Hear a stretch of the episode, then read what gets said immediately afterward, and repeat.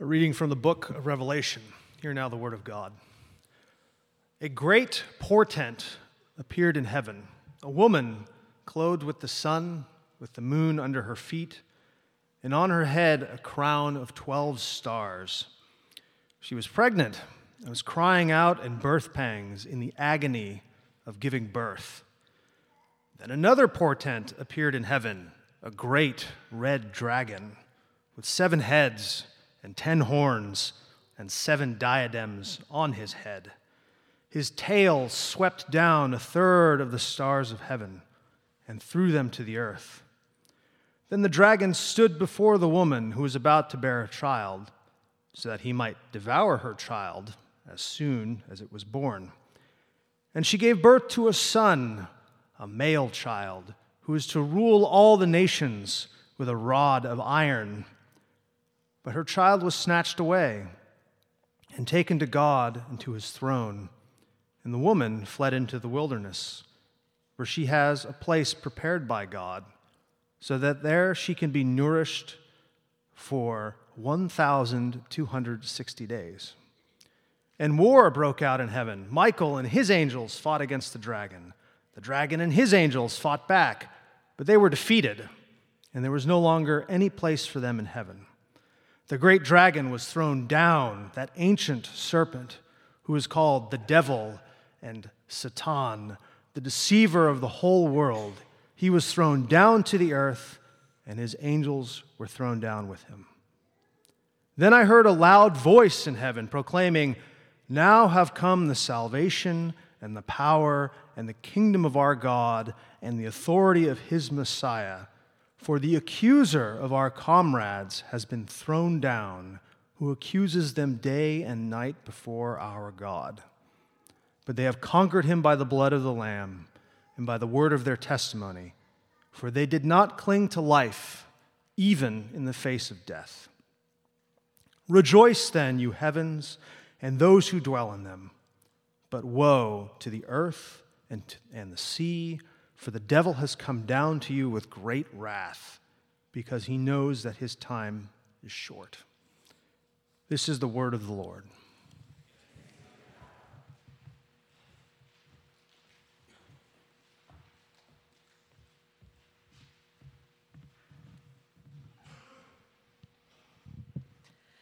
Hear the gospel of our Lord Jesus Christ according to Luke. As the people were filled with expectation, and all were questioning in their hearts concerning John, whether he might be the Messiah.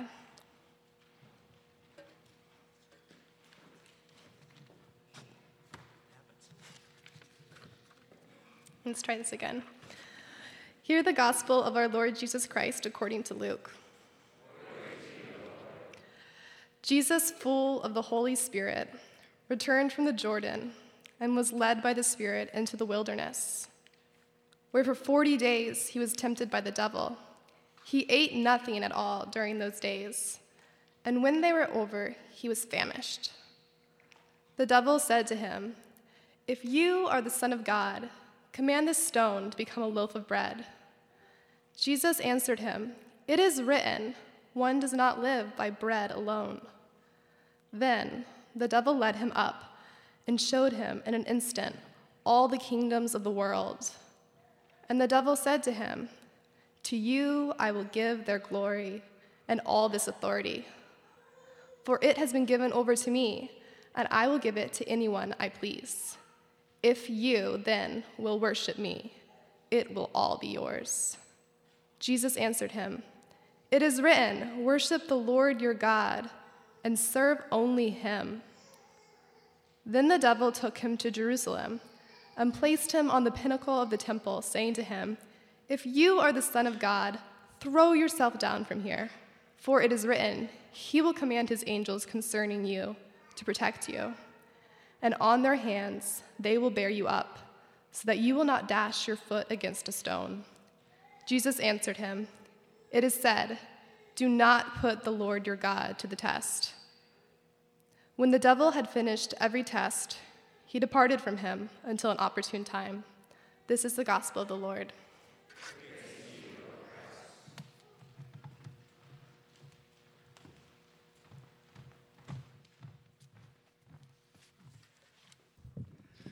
Let's pray.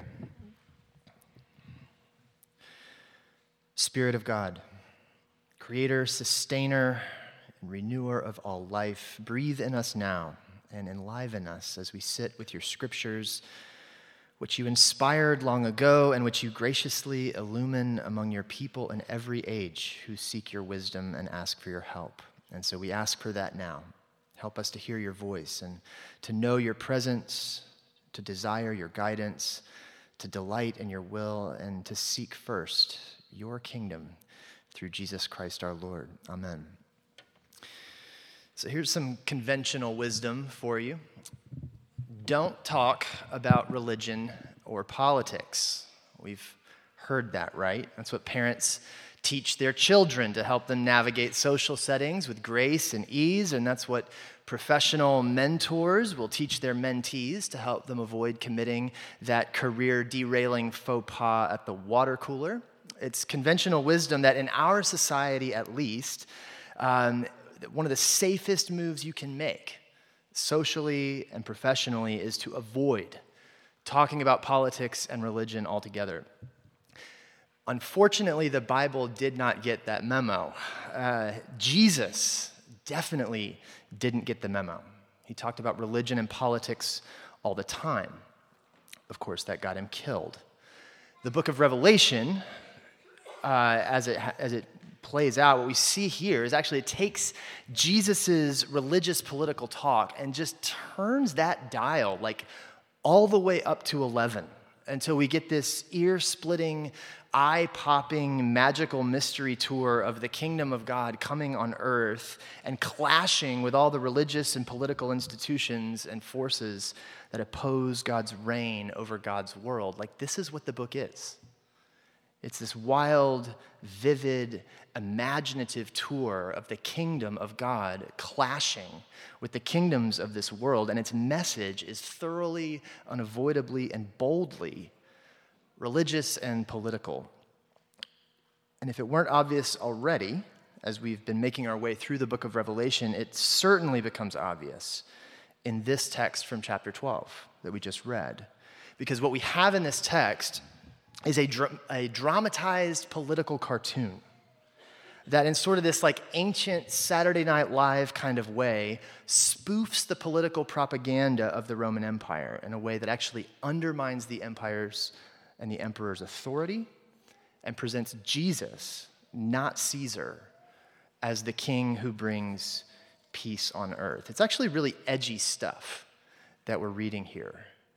And what John is doing is he takes these characters from the biblical story and he places them inside of the plot line of a well known Greco Roman myth.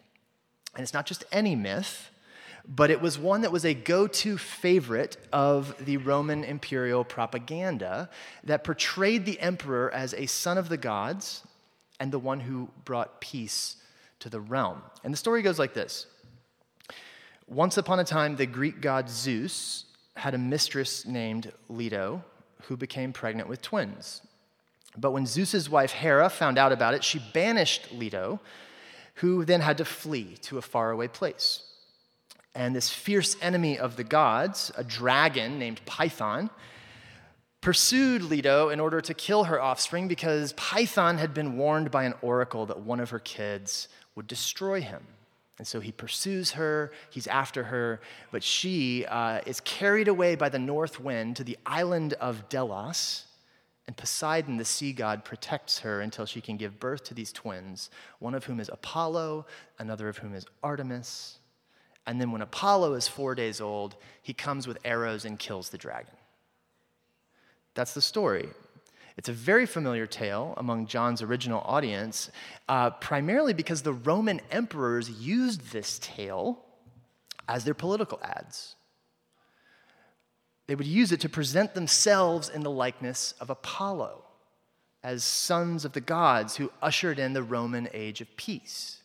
And so, as it was told throughout the empire, citizens uh, would have, who heard the story, they, they would have identified the woman, the mother, with the goddess Roma, who was the queen of heaven and sort of this mother of the empire, and would, whose son would be the emperor of Rome, the savior of the people, and who would establish the golden age. And so, what we have actually is evidence of Caesar Augustus and Nero and Domitian all presenting themselves in the likeness of Apollo as part of their political ads. And this story was like the most common commercial that would run in that day. I am Nero, and I endorse this message, right? But John spoofs the whole thing in this text. And he spoofs it by doing this sort of textbook move in political cartooning. It's the move of swapping out characters, right? Putting characters from one story into the plot line of another. I mean, think about how many times you've seen politicians portrayed as Pinocchio, right? At the debate podium with their nose growing longer and longer and longer, right? Or if you think about, I don't know if you caught this on Saturday Night Live, but Robert De Niro and Ben Stiller coming and playing Robert Mueller and Michael Cohen and situating this whole interrogation scene inside of the drama of this awkward comedy of Meet the Parents that Robert De Niro and Ben Stiller play in, right? It, it's a spoof of the whole thing by swapping out characters and plot lines. Well, that's exactly what John does here as he retells this classic myth of Roman imperial propaganda. He transforms it into this cosmic retelling of the birth of Jesus. This is no O little town of Bethlehem. This is like in a galaxy far, far away. Jesus is born, right? This child in the story isn't Apollo and isn't the emperor this time. It's actually the long awaited Messiah figure that we meet in Psalm 2 that we read at the beginning of worship. This one who would rule the nations with an iron rod. And the radiant woman isn't a Greek or Roman goddess, she is the people of God. And the dragon isn't your typical python as you'd meet him in the Greco Roman myth. It's this seven headed, ten horned composite creature that combines the beasts of the prophet Daniel's vision from chapter 7 of, of that prophetic book. It's these beasts that symbolize the empires that oppose God protector of the woman isn't Poseidon, but the God of Israel who took care of his people in the wilderness. And through all of this retelling of the story, through this spoofing, what you get, the takeaway, what makes this punchline such a zinger, is that the one who emerges as the victorious Apollo figure, it's not the emperor, but it's the Christ. It's Jesus. And by implication, since the dragon represents all these forces that oppose the Christ, the emperor, who is the head of this empire persecuting the early church, is portrayed here not as the savior and the bringer of light and peace to the realm, but as one who's doing the bidding of the dragon. He's Team Dragon. It reverses the whole message of the propaganda. The emperor is made to be one who looks powerful and victorious, but isn't. And so we shouldn't misread Revelation as so otherworldly or future oriented that it isn't directly concerned with political realities on the ground in our real world. The whole point of John's vision is to encourage and challenge the followers of Jesus to live differently in the world now. To live today in light of God's promised future that He's secured through the victory of Jesus, this Lamb who was slain. And the point that comes through again and again and again, here and elsewhere, is just this God is bigger and mightier than the empire. God wins, Jesus wins. And not only that, but the way that followers of Jesus become participants in God's victory over evil and over injustice and over chaos and darkness and death is not by playing some like Christianized version of that worldly game of empire building, but by surrendering our self protecting and self promoting instincts altogether in order to live like Jesus and with Jesus in a world that rejected Jesus, the Lamb who was slain. And as the next several scenes unfold in Revelation, what we see is that they build on this political cartoon in order to help John's readers, these Christians who are suffering persecution, in order to help them locate their own experience of struggle within the story of Jesus' victory. This victory that's already won, yet not visible on earth as it is in heaven. And as you'd expect from Revelation, we've been in it long enough to kind of know how the book works. John pulls out all the stops, right? He makes use of all the CGI and special effects that are available to him in his day to tell the story in a way that stokes the imagination, inflames the heart. And the first scene that we get building on this political cartoon is this one that we just read in verses 7 through 12. It's this tale of a heavenly battle in which the archangel Michael and his angelic army defeat the dragon and cast him down to earth. And then the, the next scene that we get in chapter 13 is of this dragon who's now furious because he's lost this battle over heavenly territory.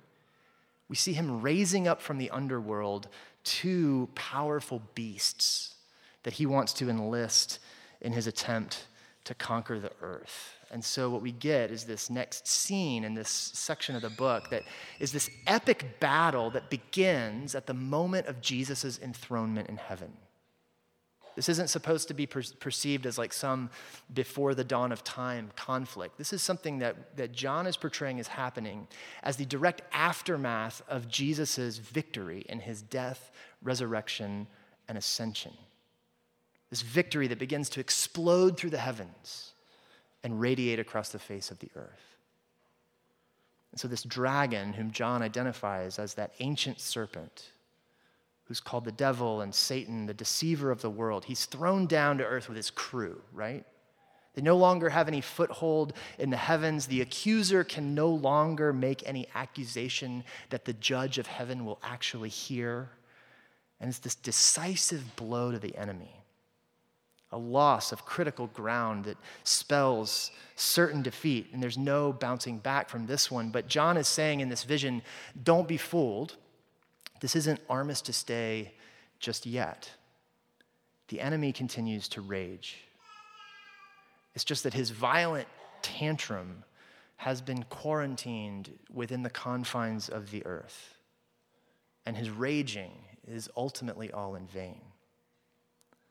And as the story goes over the next few chapters of Revelation, the dragon takes his stance, it says, on the shore of the sea and raises up these two beasts one from the sea that symbolizes the political institutions that use coercive force to rule over people, and one from the land that symbolizes religious institutions that use deceptive force to lure the affections of the people toward the political establishment.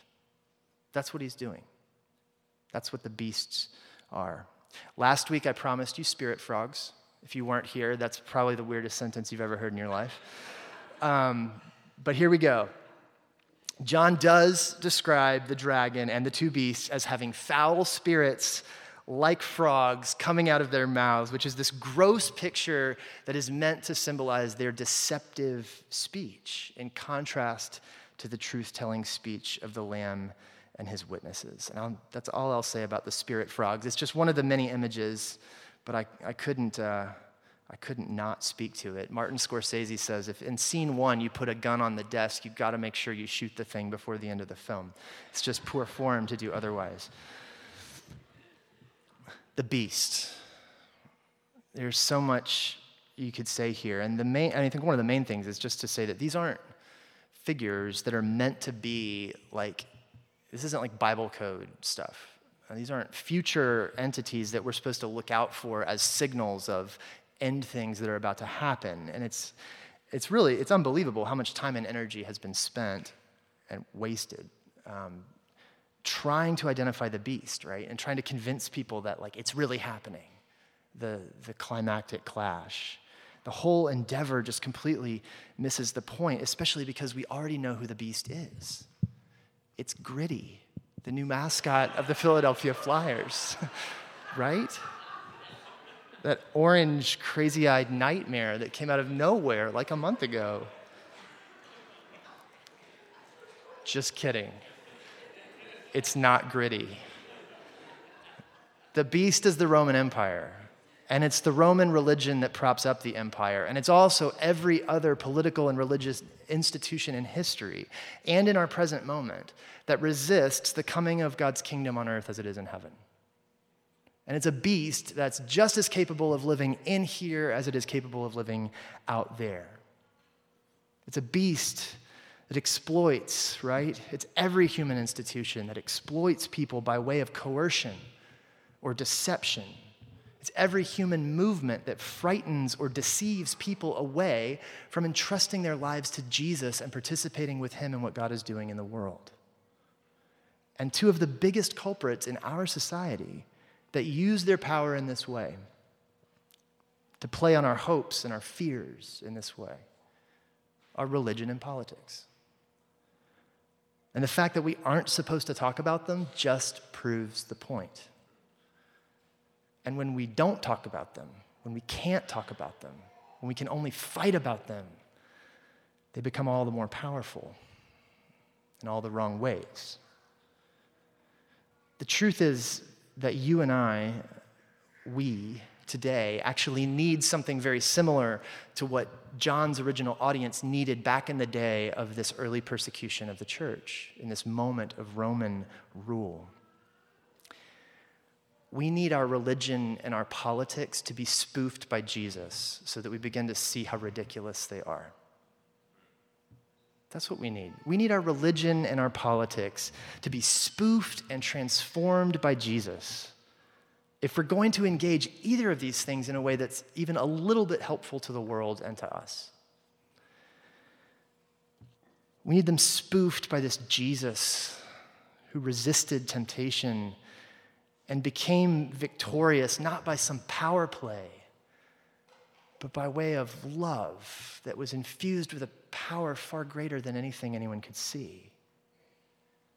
And we need to see the, the futility and the ridiculousness of our beast mode if we're going to turn from it and embrace the humbler, more gentle, more peaceful, more courageous mode of the Lamb who was slain.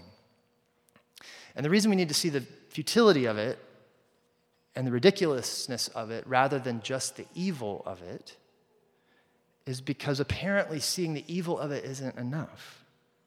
I mean, if you just look at human history, if you just look at our, our moment and you see how willing we are to embrace dubious tactics when we become convinced that the ends justify the means, or that like victory is all on our shoulders, so we better do whatever it takes. When we begin to believe that and live as though the victory were not won by the Lamb who was slain, we end up acting as though the ends justify means other than the means of the Lamb.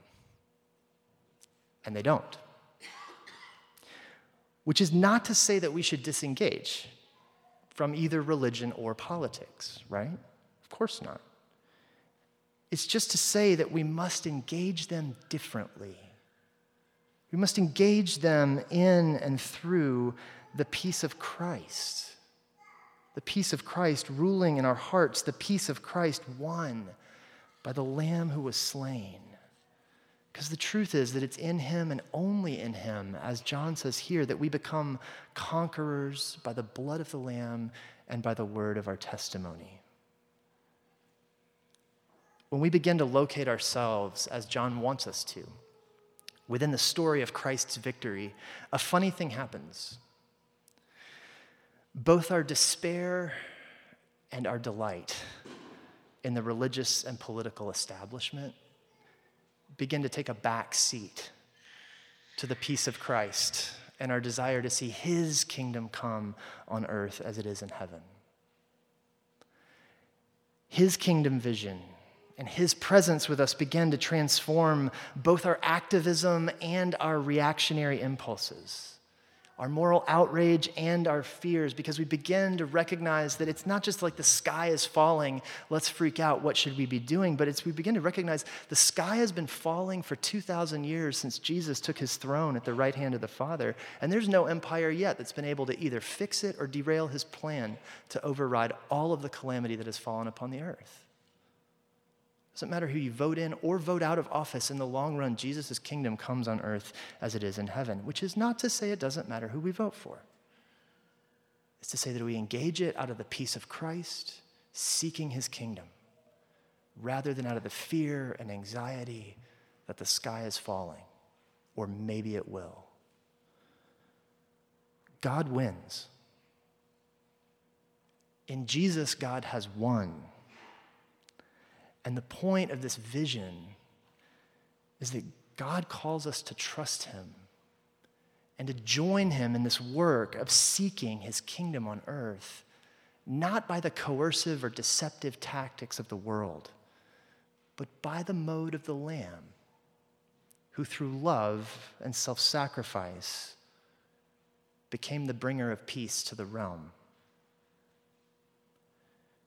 The way of Jesus it always looks like weakness, but it's infused with all the power of heaven, and it is attached to all the promise of God that his kingdom of justice and peace will actually last upon the earth. And so, our calling today, tomorrow, and weeks to come is to live into that reality in this peaceful, loving, courageous, active way as participating with Jesus and his victory, trusting him and moving forward. What would it look like in these next weeks if you and I began to believe this in a way that maybe we never have before? What would it look like if we began to believe that Jesus wins in our actual interpersonal relationships, where it's okay to not win the argument, right? It's okay to let Jesus be their Savior too, to entrust other people as we entrust ourselves to Christ? Or what would it look like in our workplace or in our neighborhoods or even in our engagement in social media or the public conversation? What would it look like to live in those places as those in whom the peace of Christ was ruling in our hearts? That's our calling. Can we practice believing this stuff? Not just with our brains, but with our words, with our desires, with our plans, with our money, with our relationships, with our votes. This is the calling of Jesus, the calling of the God who wins. Let's pray. Our God, we give you thanks that in Christ your kingdom has come and that that kingdom is unshakable. That you have made us heirs and participants with you in a world that is meant to be beautiful, that is meant to last. So, would you forgive us for all the ways that we try to build our own kingdom apart from you? Would you spoof our ridiculous tendencies and show us in the light of Christ how you've called us to engage our world engage one another in a way that is more life giving, more whole, and more peaceable than all the ways that we're tempted to engage otherwise. God, would you work your peace in us and among us, we ask, through Jesus Christ our Lord. Amen.